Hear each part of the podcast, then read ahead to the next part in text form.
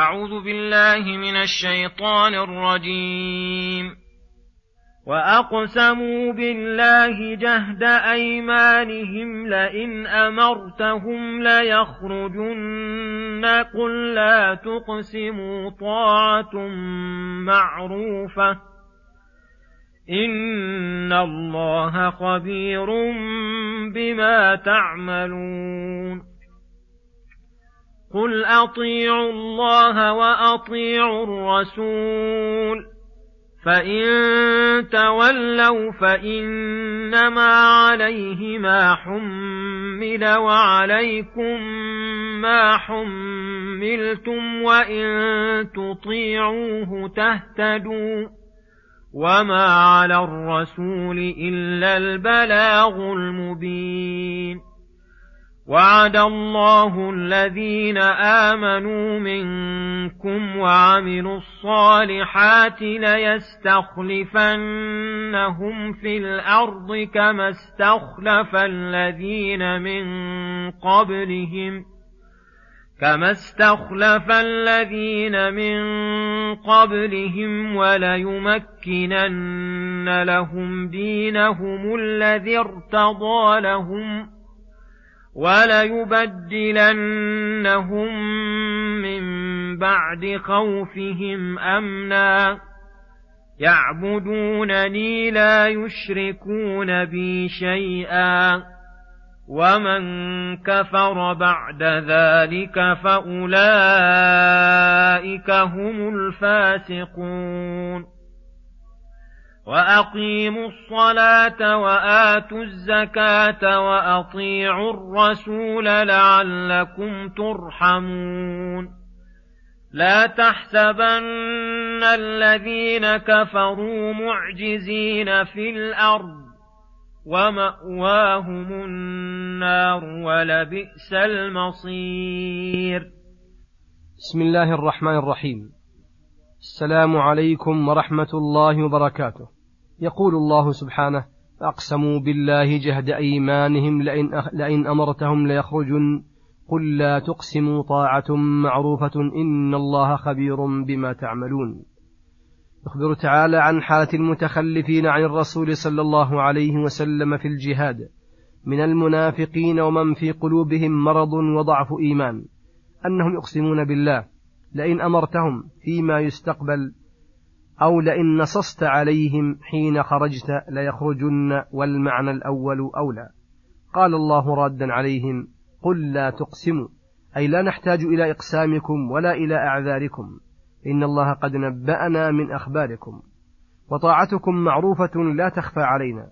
قد كنا نعرف منكم التثاقل والكسل من غير عذر فلا وجه لعذركم وقسمكم. إنما يحتاج إلى ذلك من كان أمره محتملا وحاله مشتبهة فهذا ربما يفيده العذر براءة. وأما أنتم فكلا ولما وإنه ينتظر بكم ويخاف عليكم حلول بأس الله ونقمته. ولهذا توعدهم بقوله إن الله خبير بما تعملون فيجازيكم عليها أتم الجزاء. هذه حالهم في نفس الأمر. وأما الرسول عليه الصلاة والسلام فوظيفته أن يأمركم وينهاكم. ولهذا قال قل أطيعوا الله والرسول فإن امتثلوا كان حظهم وسعادتهم وإن تولوا فإنما عليه ما حمل من الرسالة وقد أداها. وعليكم ما حملتم من الطاعة وقد بانت حالكم وظهرت فبان ضلالكم وغيكم واستحقاقكم العذاب. وإن تطيعوه تهتدوا إلى الصراط المستقيم قولا وعملا. فلا سبيل لكم إلى الهداية إلا بطاعته وبدون ذلك لا يمكن بل هو محال وما على الرسول إلا البلاغ المبين أي تبليغكم البين الذي لا يبقي لأحد شكا ولا شبهة قد فعل صلى الله عليه وسلم بلغ البلاغ المبين وإنما الذي يحاسبكم ويجازيكم هو الله تعالى. فالرسول ليس له من أمر شيء فقد قام بوظيفته ثم يقول سبحانه وعد الله الذين آمنوا منكم وعملوا الصالحات ليستخلفنهم في الأرض كما استخلف الذين من قبلهم الآيات. هذا من وعوده الصادقة التي شوهد تأويلها ومخبرها فإنه وعد من قام بالإيمان والعمل الصالح من هذه الأمة أن يستخلفهم في الأرض فيكونون هم الخلفاء فيها المتصرفين في تدبيرها وأن يمكن لهم دينهم الذي ارتضى لهم. وهو دين الإسلام الذي فاق الأديان كلها ارتضاه الله لهذه الأمة لفضلها وشرفها ونعمته عليها لأن يتمكنوا من إقامته وإقامة شرائعه الظاهرة والباطنة في أنفسهم وفي غيرهم لكون غيرهم من أهل الأديان وسائر الكفار مغلوبين ذليلين وأنه يبدلهم أمنا من بعد خوفهم حيث كان الواحد منهم لا يتمكن من إظهار دينه. وما هو عليه إلا بأذى كثير من الكفار. وكون جماعة المسلمين قليلين جدا بالنسبة إلى غيرهم وقد رماهم أهل الأرض عن قوس واحدة وبغوا لهم الغوائل. فوعدهم الله هذه الأمور وقت نزول الآية وهي لم تشاهد. الاستخلاف في الأرض والتمكين فيها والتمكين من إقامة الدين الإسلامي والأمن التام بحيث يعبدون الله وحده بحيث يعبدون الله وحده ولا يشركون به شيئا ولا يخافون أحدا إلا الله. فقام صدر هذه الأمة من الإيمان والعمل الصالح بما يفوق على غيرهم فمكنهم من البلاد والعباد وفتحت مشارق الأرض ومغاربها وحصل الأمن التام والتمكين التام. فهذا من آيات الله العجيبة الباهرة. ولا يزال الأمر إلى قيام الساعة مهما قاموا بالإيمان والعمل الصالح. فلا بد أن يوجد ما, وعد ما وعدهم الله. وإنما يسلط الله عليهم الكفار والمنافقين ويديلهم في بعض الأحيان بسبب إخلال المسلمين بالإيمان والعمل الصالح.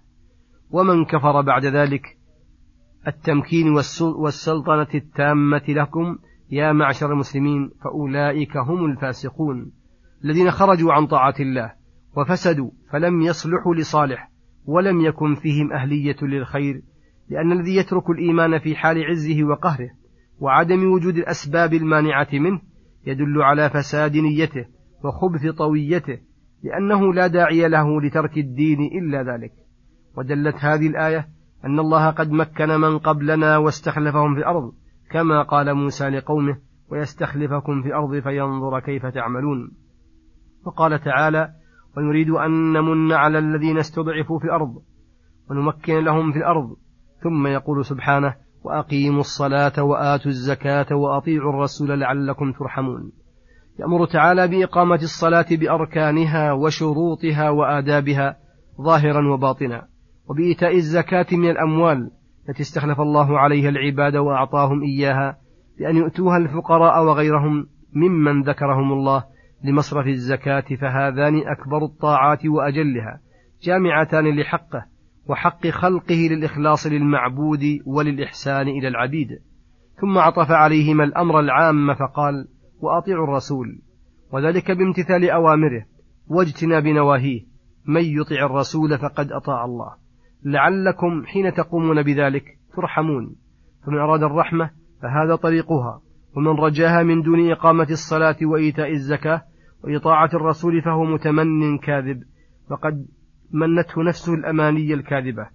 ثم يقول سبحانه لا تحسبن الذين كفروا معجزين في الأرض فلا يغررك ما متعوا به في الحياة الدنيا فإن الله وإن أمهلهم فإنه لا يهملهم.